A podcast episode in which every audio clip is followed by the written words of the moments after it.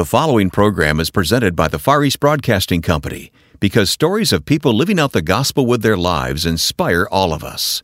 FEBC, taking Christ to the world through radio and new media. Learn more at febc.org. If you read anything by Spurgeon or Susie, uh, you will soon find yourself looking into the eyes of Christ as revealed in the Bible. So, that being the big spiritual component of their marriage, and then just the way they talk to each other, communication.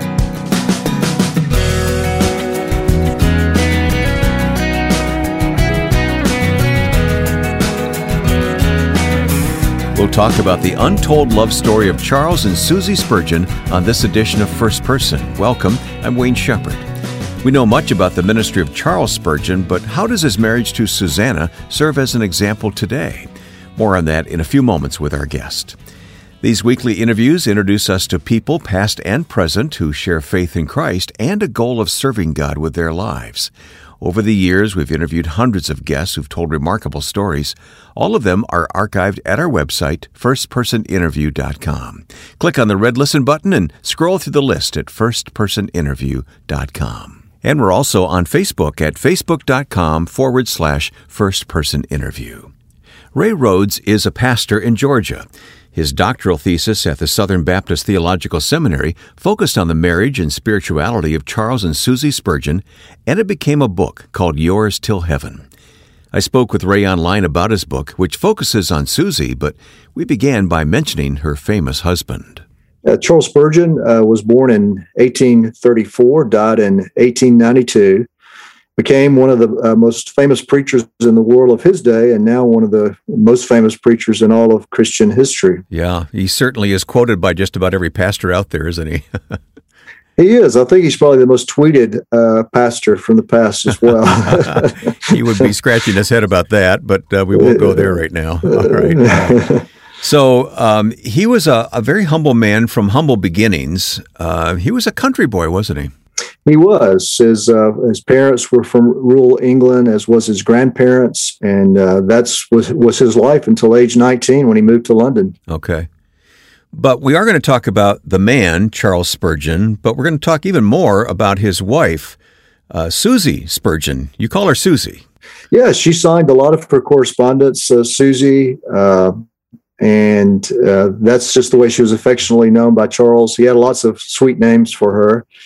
Uh, but Susanna is the way most people know her today. Mm-hmm. But as I mm-hmm. found uh, some of her, the way she signed correspondence, I said, well, that would make a great, catchy title for the book. And it really brings her down uh, to earth. Yeah. Because the Spurgeons tend to be uh, uh, sort of out there, almost like museum pieces to many readers today. And I really mm-hmm. wanted to present both Charles and Susie as real life people, not not some sort of uh, monument people. yeah. Well, that's why I contacted you. From time to time, we like to dive into history a little bit and to tell some of these uh, stories of saints of the past and what we can learn from them. So I'm looking forward to learning from both Charles and Susanna Spurgeon here on the program today. You've written that biography entitled Susie. Uh, we were talking before we started recording that uh, it's one of it's a very rare biography of her, correct?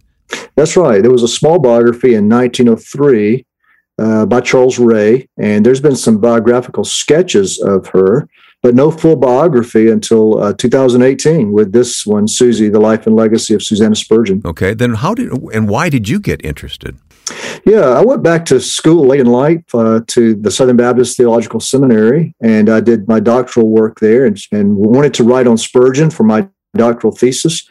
And as I was considering angles that uh, no one had tackled, I uh, looked into his marriage and discovered a fascinating woman. That was not she was not the specific topic uh, only of my thesis, but that introduced me to her in ways I I had known before. I think a lot of people knew that Spurgeon was married to Susanna, that she was sickly and she gave away books to poor pastors, but that's all I knew. Hmm. And the more I discovered, the more excited I got about her and then I wanted to write about her as well. Okay, well, then let's focus on her.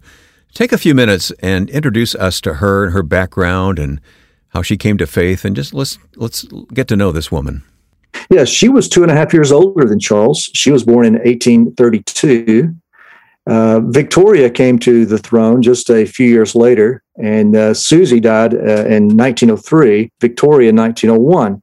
So, kind of give you a little context, Susie was Victorian from the beginning to the end uh, of her life.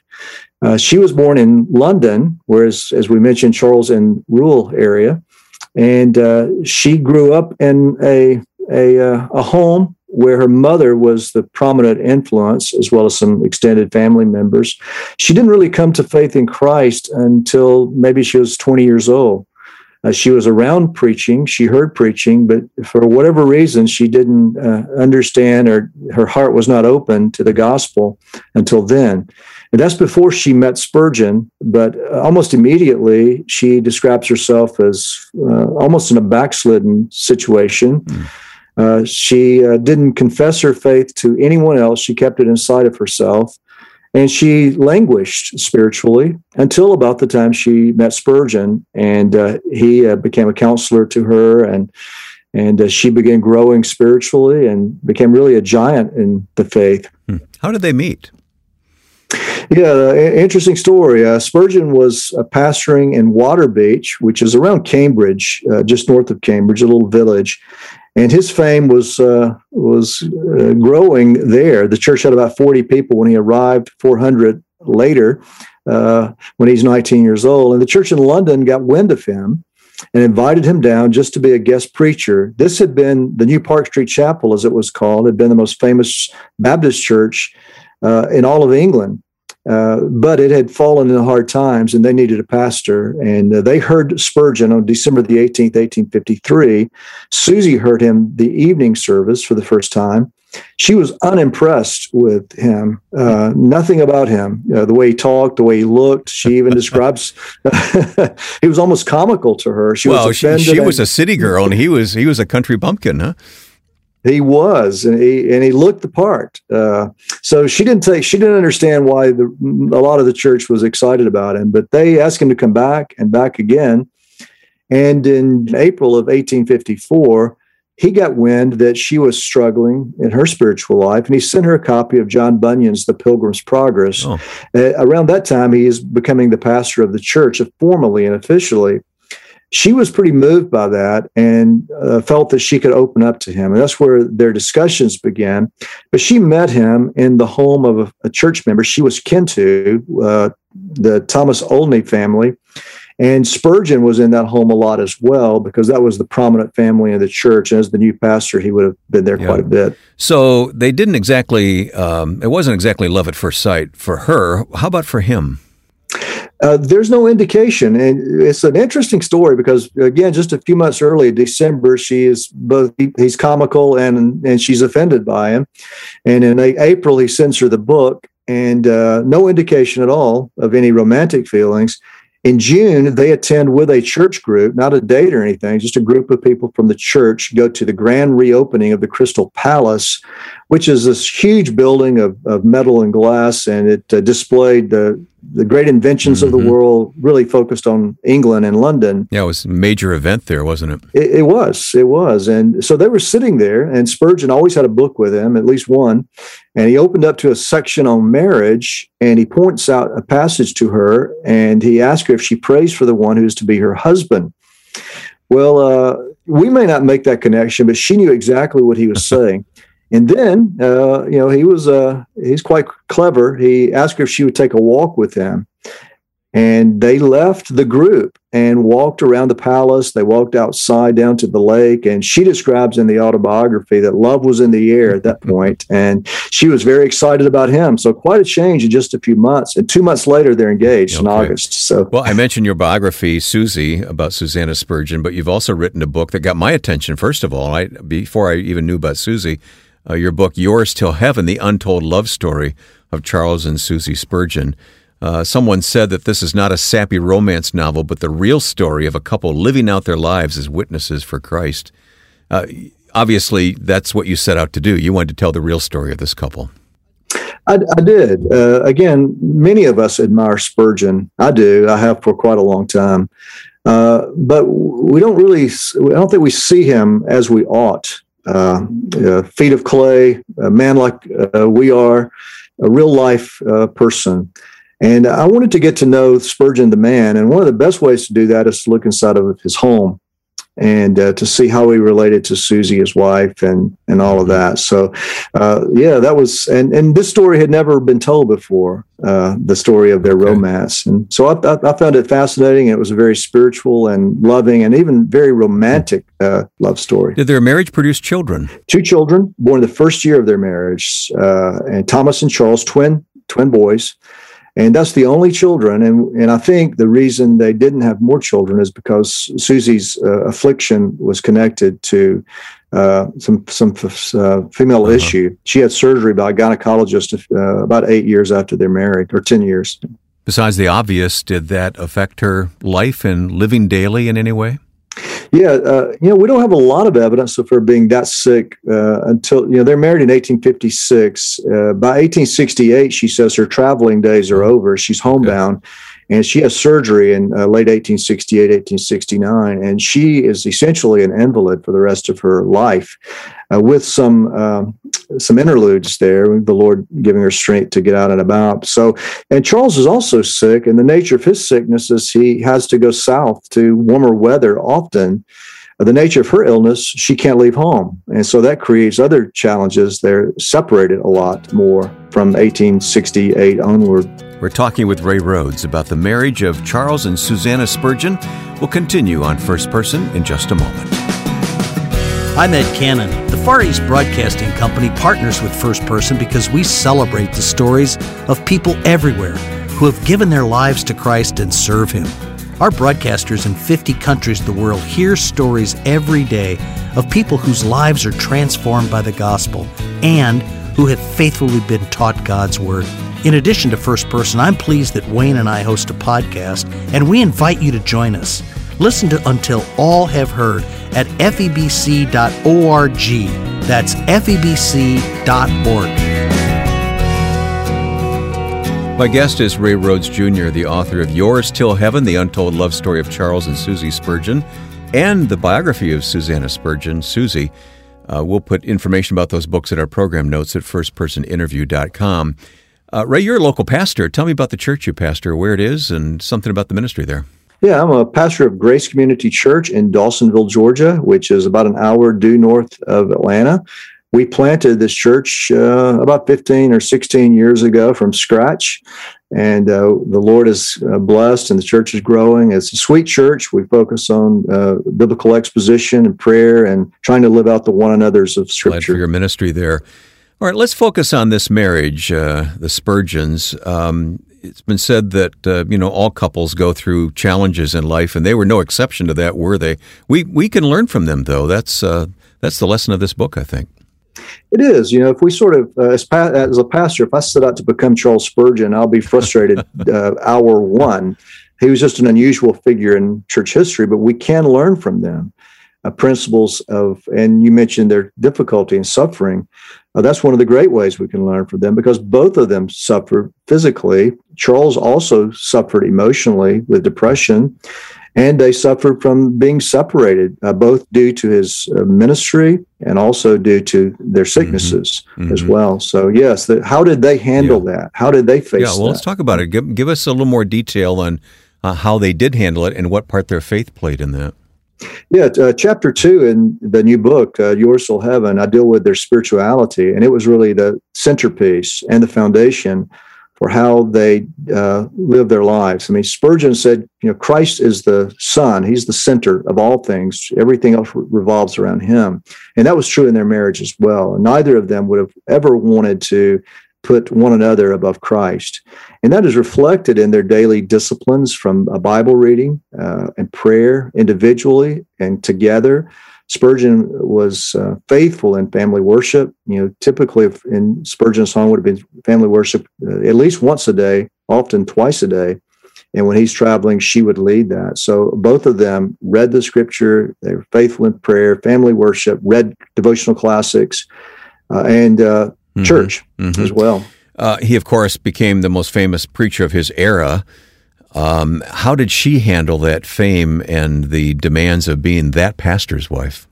Yes, she never uh, uh could could have envisioned uh, what uh, when she accepted his proposal to engagement in August of 1854. Uh, she said that she said, I, I, knew he was a great man. I, I didn't know uh, how great he would become."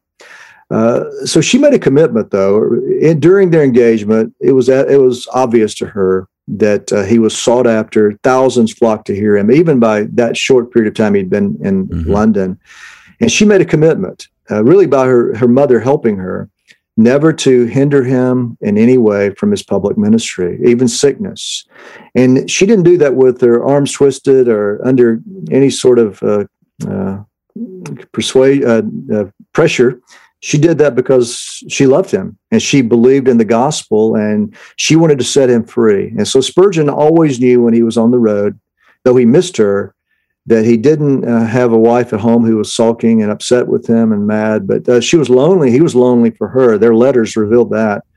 He knew he had a, a faithful supporter in Susie, and she gave herself to support him. and. I'm sure you agree, those lessons for us today transcend those Victorian times in which they lived. Uh, of course, the times were far different for them. And yet, what you're talking about transcends all of that, doesn't it? It's something that we can apply today. It is, and you know, uh, in marriage, for example, it's about it's about uh, putting the other person first, and both of them attempted to do that in their own ways. And and I think uh, Susie's sacrifice is really uh, moving and encouraging and challenging. It's I don't think we have Charles Spurgeon as we have him today, and he's still uh, widely read and hmm. studied. If he's not married to Susie, uh, she she gave him in many ways to us. Yeah. Even though she's a woman living in Victorian times, she uh, did some pretty remarkable things for a woman in those days, and we'll talk about those in a moment. But before that. Um, towards the end of life, uh, I, I know they spent some time apart largely because of his health and his depression. Uh, can you address that part of their marriage?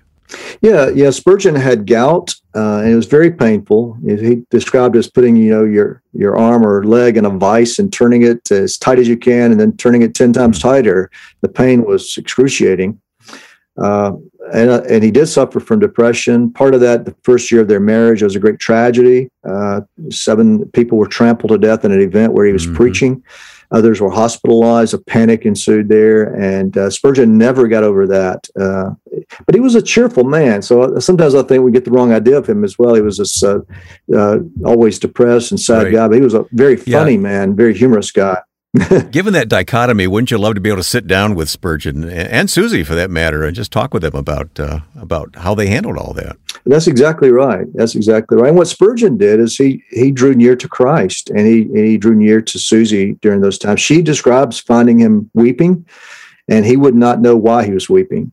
Uh, and she would read to him, and she would cry with him. She said, uh, simply because she loved him, and she wanted to identify with him like that. Mm-hmm. So, is there any one particular letter that stands out to you that just had one of those tender moments that you can recall right now? Yeah, I think of a one letter early in their relationship when Spurgeon's boarding a train. He's, in fact, the book was uh, titled in part out to this letter. He signs it, "Yours till heaven," but uh, he writes to her. He's on the train. He's been gone just a little while, and he he says to her, uh, "I'm daydreaming of you." Even though we've uh, we've only been apart for a, uh, an hour or so. and to think of the great Spurgeon, the author of uh, you know 63 volumes of sermons, 135 books, the, the the pastor of this huge church, saying those kinds of words, and he did that frequently mm-hmm. to her. Uh, those sort of romantic uh, letters, uh, very mm-hmm. sweet, yeah. very sweet. But I, am daydreaming yeah, of you. That, that's very nice. All right. Well, uh, in addition to supporting her husband in every way that you've discussed here and being a pastor's wife and all of that, she did some remarkable things on her own. Um, where did this idea come for her to supply books to poor pastors? Can you talk about that? Yeah, and, and there were many, many poor pastors across the British Isles in those days. In 1875, Spurgeon released volume one of his, uh, what would be a three volume set, Lectures to My Students. It's still published today, usually in one volume. And he gave Susie a proof copy, asked her what she thought of it. She loved it. And she said, I wish we could give a copy of this to every pastor in England. Well, Spurgeon turned it around on her and challenged her. Well, Susie, why don't you make that happen? and she, well, like many of us, she thought it was a good idea. She didn't know that she would be uh, the one uh, implementing mm-hmm. it, but she did. She uh, had some money saved. She was able to buy 100 copies uh, to start with. The letters started pouring in. Before she died in 1903, she had given away 200,000 uh, books to poor pastors. Wow. So she continued that after he died. She did, and it continued even after she died, and it still shows up in uh, with folks who are using her as an example today. There's a, a ministry out of Virginia now called the Susanna Project, oh. and it's built on her book ministry. I did not know that. And that led her into pastors' homes. She found out the situation of their wives and children. She would supply clothing and other supplies, stationery, uh, money, even at yeah. times, because uh, they were, I mean, they were very poor. They couldn't afford right. books. And she believed that if she invested books in these pastors, they would be better. Their churches would be stronger. The gospel would go further if uh, they had that sort of encouragement. And so she really wrapped her arms around pastors and their families. Well, Ray, your book is published by Moody Publishers, which leads me to ask uh, of course, uh, the Spurgeons were contemporaries of D.L. Moody. And of course, they knew each other and uh, ministered together, didn't they? Any any uh, stories of Susanna Spurgeon and Moody at all that you uncovered? Yeah, they were very uh, they were very good friends. And after after uh, Spurgeon died, Susanna sent D.L. Moody one of Spurgeon's primary Bibles that oh. he used, and uh, that was very moving to him. Was, Moody was in awe of Spurgeon. Uh, in fact, Spurgeon had to eventually convince him to preach. He felt so unworthy to preach in Spurgeon's tabernacle. Eventually, Spurgeon did get him to preach for him, and Spurgeon also preached at some of the Moody Crusades. Yeah. But they were they were dearest of friends. Well, I find this history fascinating. I really do, and I appreciate your time. But when you think of the marriage of uh, Charles and Susie Spurgeon, what's going to live in your your heart? What what's the main thing to take away from their marriage together? Yeah, it's the Christ centeredness that both of them were all about Jesus. And if you read anything by Spurgeon or Susie, uh, you will soon find yourself looking into the eyes of Christ as revealed in the Bible, uh, viewing and admiring the, the beauty of the gospel of the Lord Jesus Christ. So that being the the big spiritual component of their marriage, and then just the way they talk to each other, communication. You know, we've got every you know Wayne, we've got every kind of communicative uh, tool today. Spurgeon wrote her a letter every day he was gone, every day. Uh, with a dip pen. uh, so, and she wrote back as well, not not as uh, prolifically as Spurgeon, but the way they communicated. That's a big takeaway for me. Is it's a creative communication it's God centered communication. It's humorous communication. And then sometimes he would say, Susie, pray for me. I just feel like I'm not as warm towards the Lord as I once was. I mean, think, very honest communication. He'd also sketch on his letters from time to time, things he had seen, funny things. He'd draw a little sketch, put it in the letter, mailed her a letter in a biscuit can one time. It was just very uh, creative. So uh, yeah, their their Christ centeredness and their communi- the way they communicate, I think, are two big takeaways. The Untold Love Story of Charles and Susie Spurgeon.